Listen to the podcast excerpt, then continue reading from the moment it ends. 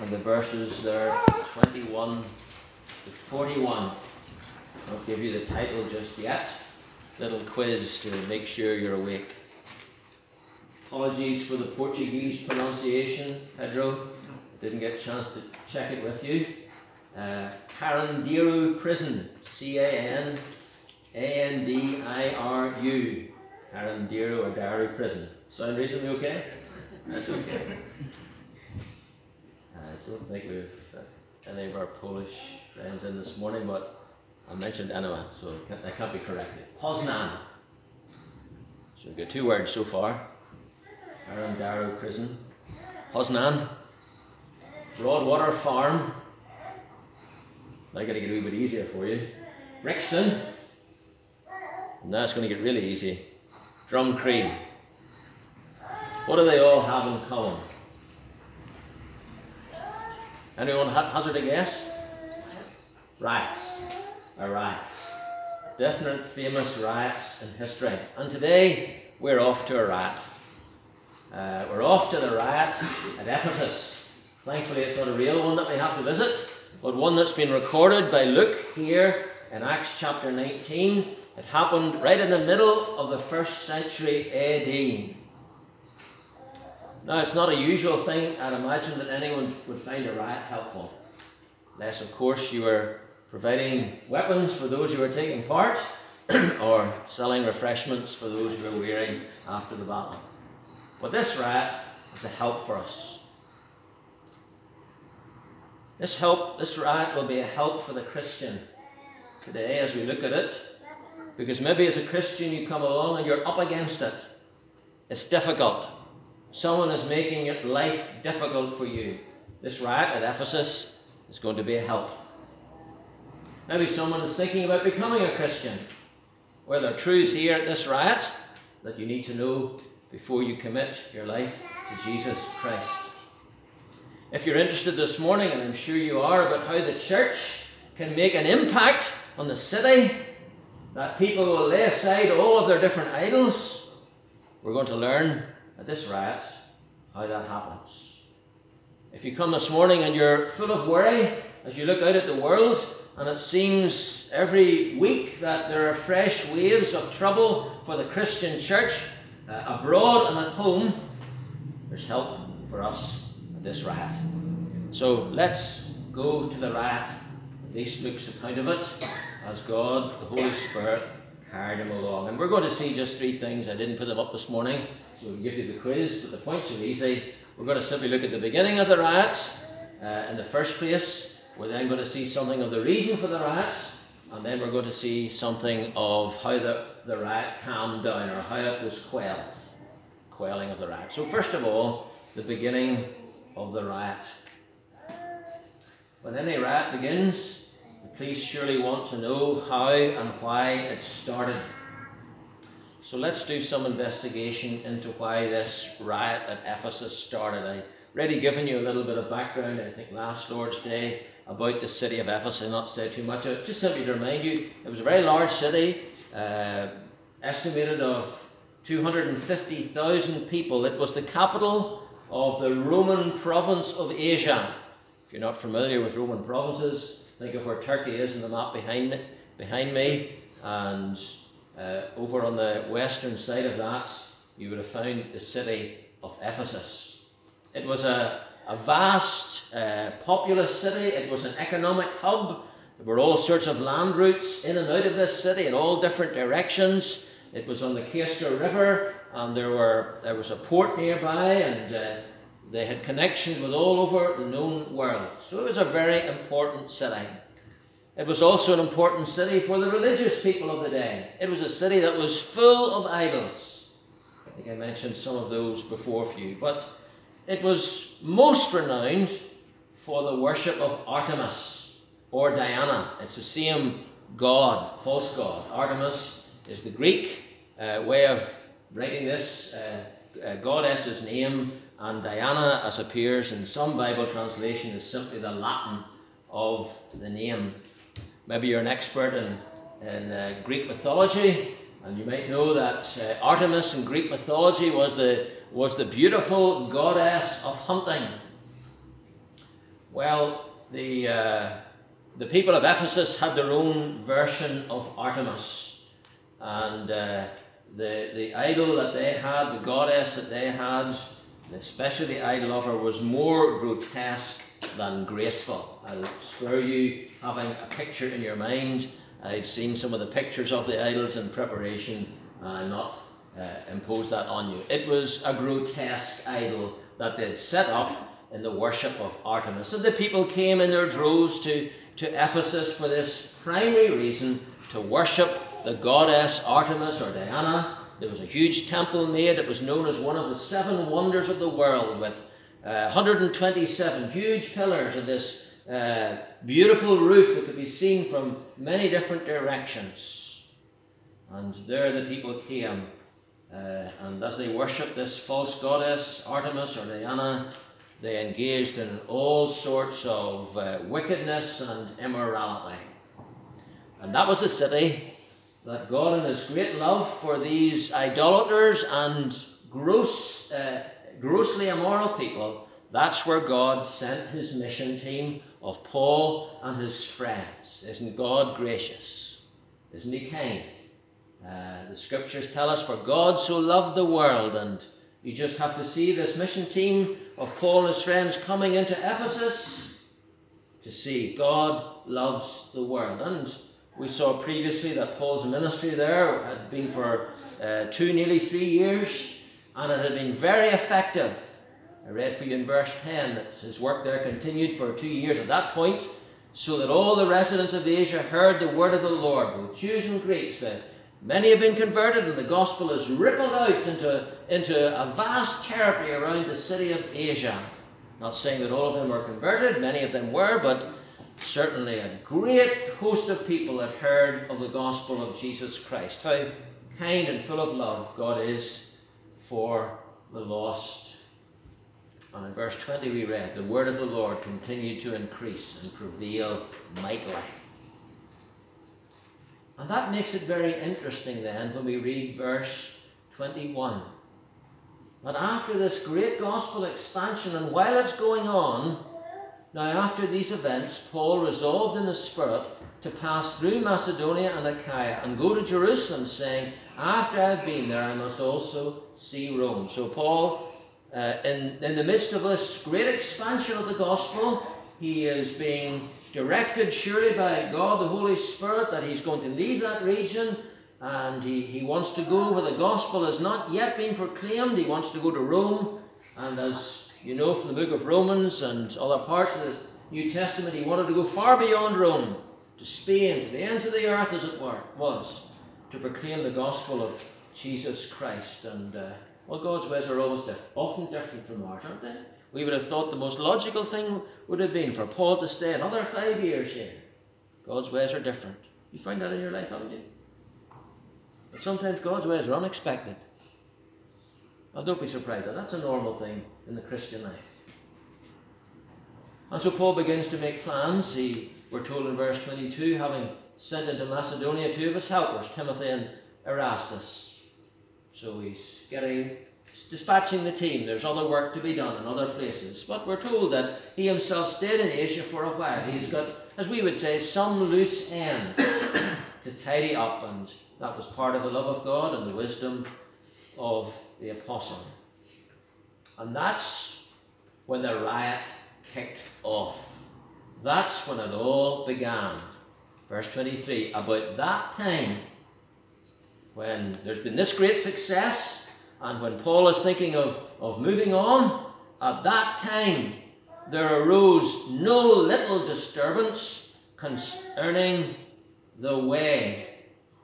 Now, when Luke writes no little disturbance. Uh, that's a way in English of saying it was a giant disturbance. It was quite the opposite. We might say, well, we had, oh, we had no small supper. We meant it was a huge spread. And so Luke is saying here, this was a, a great disturbance. Uh, it wasn't like the rugby players at the rugby match, and the commentators sometimes say when there's a wee bit of a uh, a fisticuff start, starting up, the commentator said, oh, it's just a clash of handbags. This was no clash of handbags. This was a real riot. We're told that later on. And in verse 40, we're told it was a great commotion. And this seems to have been a repeat of trouble for Paul. It doesn't seem to be the first time that things were heating up for the Apostle Paul when he wrote to the Corinthians in 1 Corinthians 15 and 32. He, he talks about fighting the wild beasts of at Ephesus. Don't think it was literally that he fought wild beasts because he was a Roman citizen and wouldn't be cast into the, the, the local Colosseum. But he had a difficult time already. And you'll see in verse 23 that this, uh, this riot has been sparked because there's been a disturbance about the way. Wasn't that someone was asking directions to somewhere and somebody got it wrong at the third set of traffic lights? It was a, this was the, the manner that Christians used to speak about them following Jesus Christ. You know that Christ, the, the word or the title Christians was a nickname that that uh, some Gentiles had given at Antioch to the believers. But the believers seem to have called themselves those who were following the way. You remember how Jesus said, I am the way, the truth, and the life. No one comes to the Father except through me. And they'd started on this way, they'd begun to follow. Be a Christian, you have to do that. To have begun to follow the way. And these people were, were following the way of Jesus Christ. And uh, you notice that it's the way. No other way to be reconciled to God but through faith alone in Christ alone.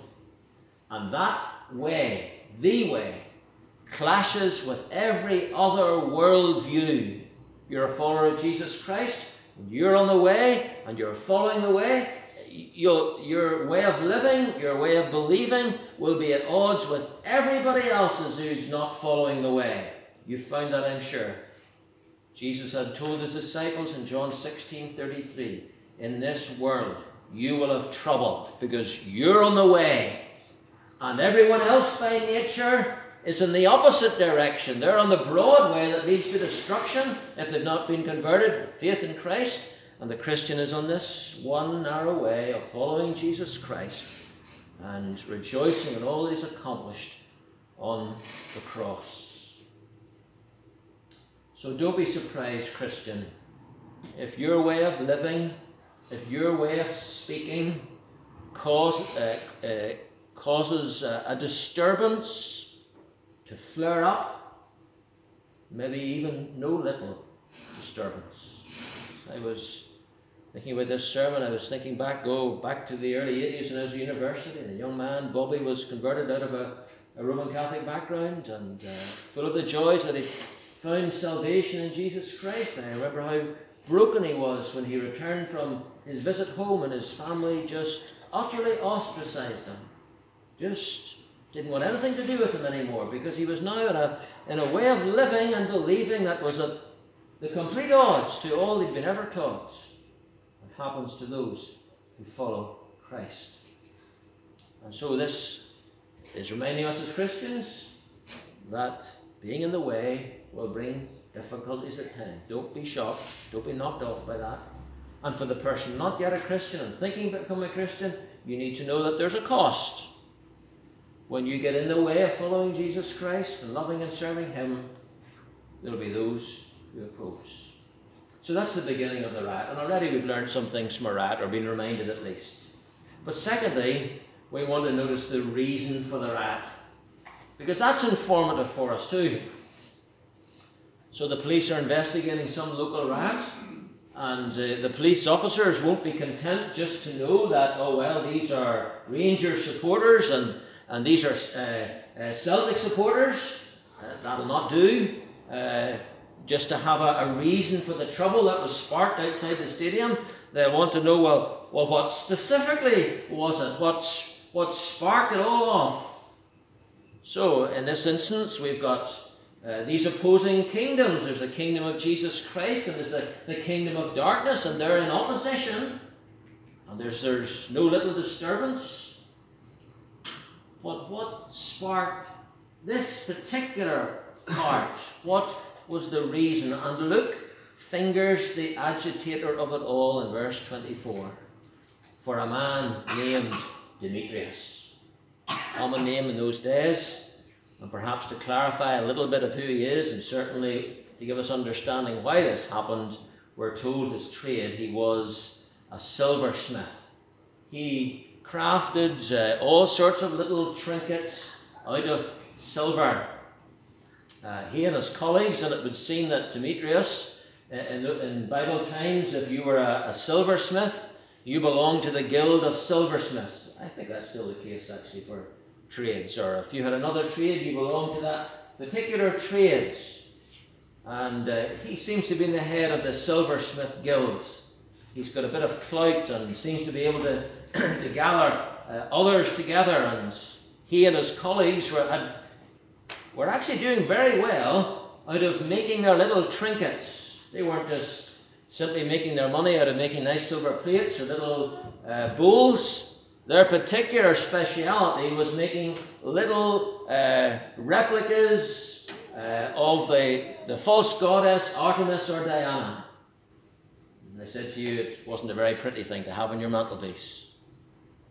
And the people coming to the, the festival to, that was in May every year in, in Ephesus to, to worship Artemis, they would have gone home Every one of them nearly with one of these little trinkets to put on the mantelpiece to remind them of the time that they'd had, but also to be the object of their worship and the worship of their family. And Demetrius and his colleagues had been rubbing their hands and were doing very well, thank you very much, uh, because of what they've been doing. At the end of verse 25, we have our wealth. And made a little fortune uh, out of this ongoing activity. But Demetrius and his colleagues are concerned. Verse 25. Well, verse 24, this is what he did. Demetrius the silversmith, who made silver shrines of Artemis, brought no little business to the craftsmen. These he gathered together with the workmen in similar trades and said, See the gathering of people he's put together here. He's got quite a bit of clout, this man. Men, you know that from this business we have our wealth. And uh, maybe he'd been doing the books for the quarter. Maybe he's noticing that compared to last year's quarterly returns that uh, takings are down. Maybe there's a wee bit of beard scratching going on at this conference and say, yeah, we've noticed as well things are down. Not the same cash flow these days finding it difficult to pay for the uh, raw materials because the money didn't come in the last time. And in verse 26, uh, Demetrius puts his finger on it, and you see and hear. They can see it. it wasn't the same traffic of trade, and they could hear all about it. That not only in Ephesus, but in almost all of Asia, that's the province of Asia, this Paul, see how in what a derogatory way he was speaking. This Paul has persuaded and turned away a great many people, saying that gods made with hands are not gods. Well, that's very helpful. Thank you, Demetrius, for telling us and reminding us of that. Here is Demetrius, and though he's concerned only for the profit in his pocket, he reveals a wonderful truth for us to realize that the city of Ephesus, that the surrounding region was being so powerfully changed by the gospel that there weren't the same crowds at Demetrius' stall looking for a little goddess. That the footfall had decreased on that long uh, pathway that there was out of the city towards the temple that the gospel was powerfully transforming lives, and they were in danger of going out of business because people were being converted to Jesus Christ. Isn't that a wonderful truth to remember this morning? Of the power of the gospel of Jesus Christ. You as convinced about that, Christian, as you once were? That this good news about Jesus Christ can powerfully and mightily transform the hearts and lives of sinners like you and me. No matter how deeply they're into their idolatry, no matter how deep they're into the, the, the gross immortality, here are the people of Ephesus. And this pagan man, Demetrius, realizes that what Paul has been saying, he just summarizes a bit of it. We know that there was more to what Paul was saying. that this preaching of the gospel of salvation in Jesus Christ was turning their world upside down. And we need to remember that. We need to learn this lesson. What is it that has the power to change our province? A new slogan. That's what they'll try on the hill. New decade. What's the next bit? New approach. New approach. Thank you. And we just smile because we know it's not going to work. A huge financial bung from Westminster. Well, that'll not work. Maybe a change in education structure. Maybe put all our resources into that, and that will bring peace and harmony between people divided for centuries. No, it won't. There is only one thing powerful enough to break the power of idolatry in the human heart, be it the idolatry of worshipping Artemis or the idolatry of worshipping a piece of land or whatever it might be, and it's the gospel of Jesus Christ. What will empty the clubs of Belfast? We should pray for that. That they'll be bankrupt at the end of the year. What will put I can't remember the name of the betting company, Bet three six five or whatever it is. What will put them and all the rest out of business? We should pray for that. Government legislation, well that might help. Shouldn't be against that. But there's only one thing powerful enough, Demetrius realizes, that breaks the power of idolatry in the human heart, and it's the gospel of Jesus Christ. We live in a day when we see the idolatry in different ways in our province. We see the idolatry in the claims of people, my right, my body. That's just another way of expressing of idolatry that I am the one who governs everything about me. The changes in the law of our land and legislation of same sex marriage, that's not only immorality, but it's idolatry. Worship of what man wants, what man will have. And what will change it? It's the gospel of Jesus Christ. Now, don't get me wrong, but please remember this balance. It is right and it is proper at times for Christian to give voice in protest against things of unrighteousness and defy the name of Jesus Christ. But none of those things will topple the idolatrous heart of humanity.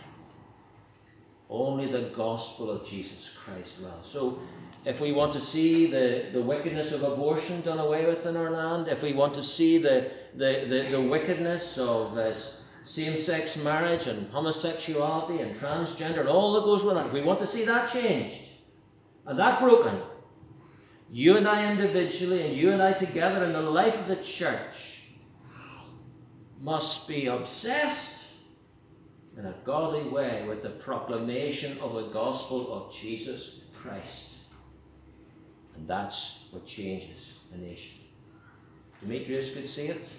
Of course, Demetrius doesn't just go for one angle, and he's not just speaks about the penny in his pocket. He's got a second wave of attack, or a second way of trying to stir up and engender support for attacking the Christians. In verse 27, he, he gets all pious and all, uh, all uh, religious and he says, And there's a danger not only that this trade of ours may come into disrepute, but also that the temple of the great goddess Artemis may be counted as nothing, and that she may even be disposed from her magnificence, she whom all Asia and the world worship. Well, poor old Demetrius is so blinded to his sin he can't see even the folly of what he's saying. If Artemis is so great, why is he so worried? But Artemis isn't great. It's a figment of sinful human imagination and the lusts of the flesh. But again, Artemis is showing us things that are, that are helpful here. Because he's realizing that when someone is converted, as many of the people in the regions were, that they realize that all the other gods that they'd previously considered to be of value are as nothing. You see the principle behind what he's doing here? So worried about Artemis and the worship of that. But he's put his finger on something as we peel it back. That when people are converted, what they once held to and loved as the thing that satisfies, as, a, as the thing that they must worship, is just nothing. Because they've found the one thing that they needed in their life Jesus Christ. It was, you remember how it was for Paul when he, when he, uh, he gives to the, the church at Philippi that wonderful summary of his coming to faith. He, he said, These were the things that I once worshipped my religious background, my religious activities, the family that I belonged to, my knowledge of Bible stuff. But when I found Jesus Christ, I, I added them all up, he said, and I, I, I found they came to nothing. Worse than nothing, actually, the word is. Because he'd found the one thing worthy of worship, and that is the Lord Jesus Christ. Is that your experience? It's the experience of every truly converted person. That the things that we previously believed, or if we were converted in, in childhood, the things that we would have believed that everybody else, everybody else believes, we think as of utter rubbish because we found the answer to our guilt. We found the answer to the deepest needs of our lives in the finished work of Jesus Christ. But look at the response of the people. We're told their response, aren't we? We're told that they started this clamour in verse 28 when they heard this. They were enraged and were crying out, Great is Artemis of the Ephesians. They just wanted to be reinforced in their error. They wanted to be ingrained in their immorality and their idolatry because that's the wickedness of the human heart.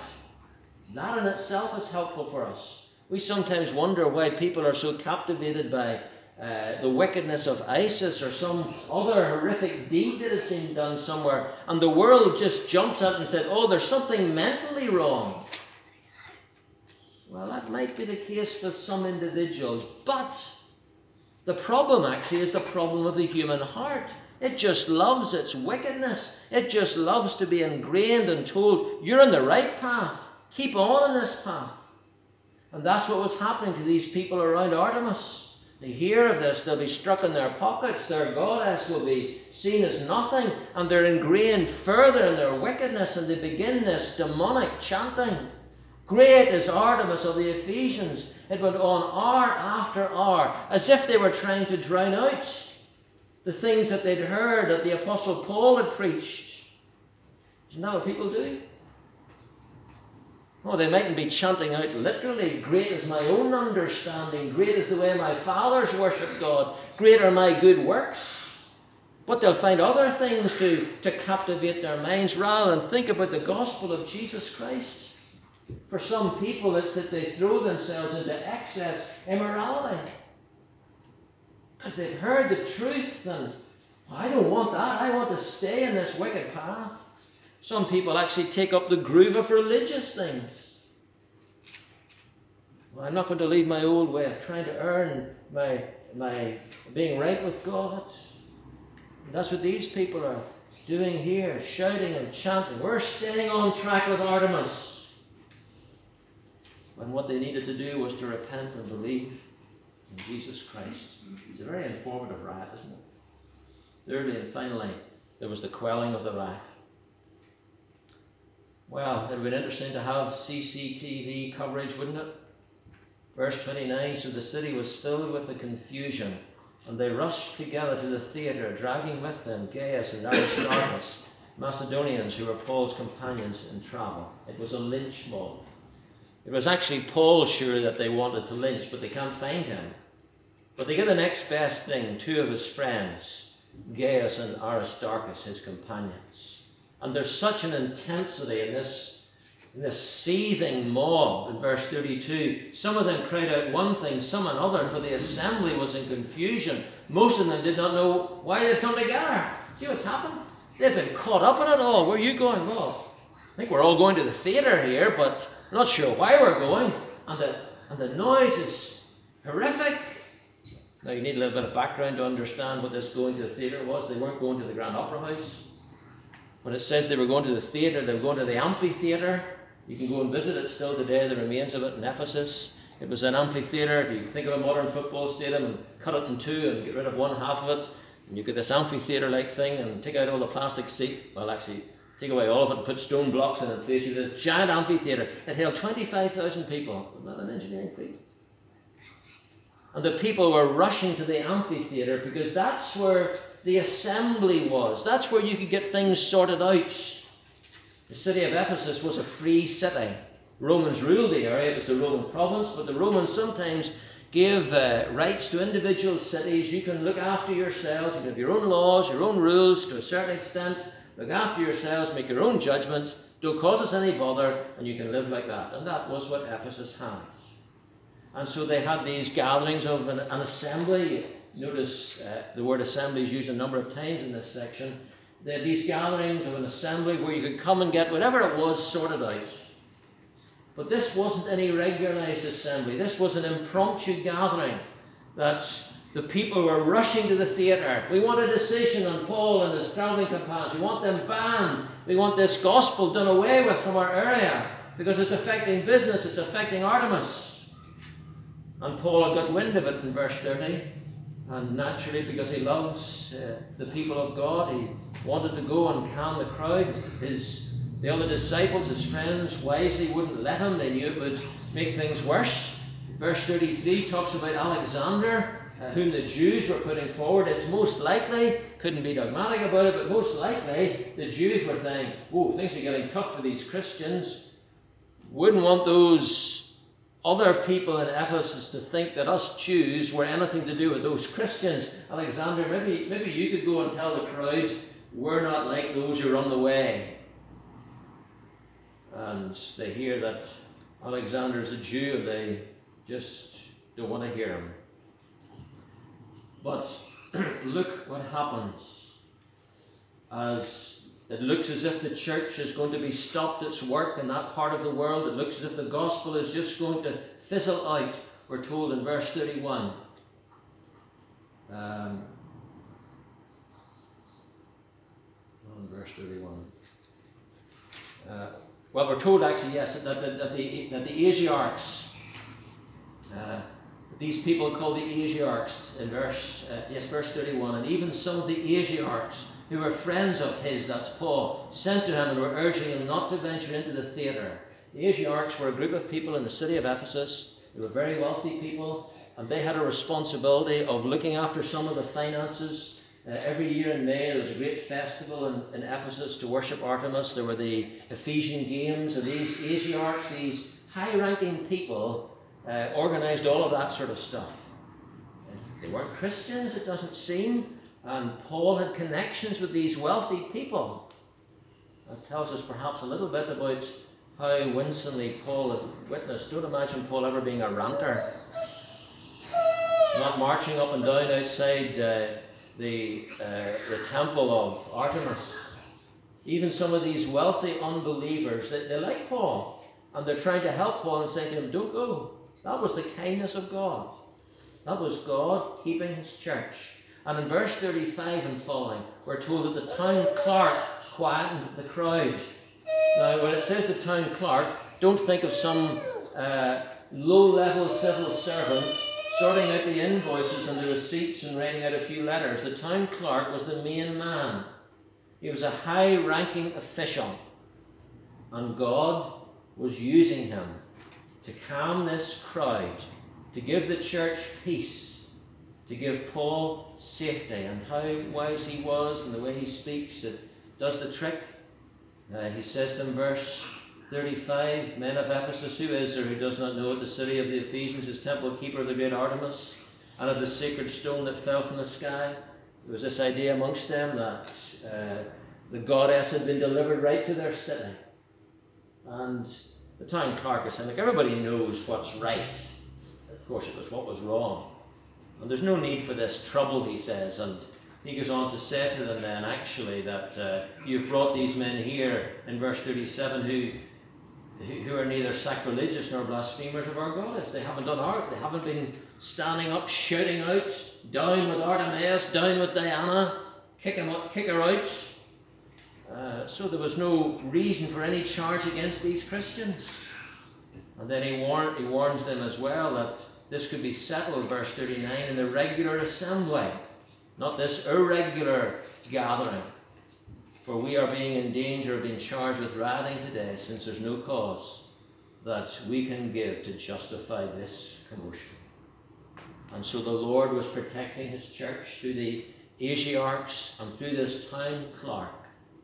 The gospel of Jesus Christ, true biblical Christianity, wasn't a threat to anyone but rather it would be a blessing to all. Do you see how Christ keeps his church? Oh, there'll be trouble ahead for the cause of the gospel. Not a prophet, son of a prophet, but you just have to look and to read the newspapers and to see trouble is coming for the Christian church. Did you hear it this week? Uh, Glasgow City, Manchester, perhaps some other cities in, the, in, in England are refusing that a, a world renowned uh, evangelical preacher will be allowed to preach in any of their buildings. The Christians wanted to hire some civic buildings, but the civic authorities had heard of this man's Bible understanding and said, We're not having it in any of our buildings. Well, surely there's more to come, and the ranting mobs are gathering. And this passage is reminding the church that Christ will keep her, even in the midst of difficulties.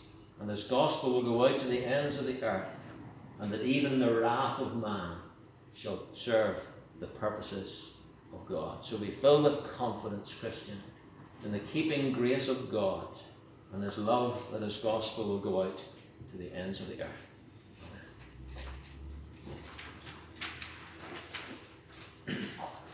Well, let's sing praise to God as we conclude from Psalm 68. All you kingdoms of the earth, sing praises unto God. In worship, sing your praises to the one who is the Lord, to him who rides in highest heavens, and heavens that are of old. See, he's sending out his voice, his voice of might untold. Let's praise God together.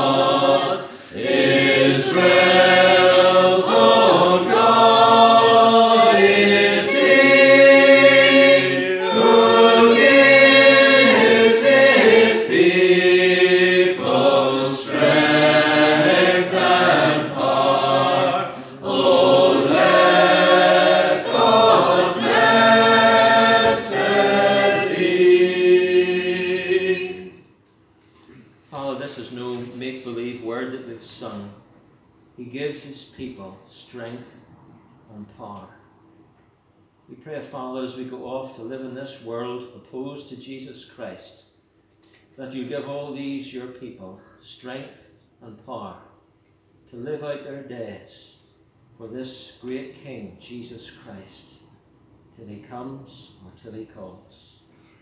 The grace of the Lord Jesus Christ, the love of God, and the fellowship of God, the Holy Spirit, be with you all. Amen. Amen.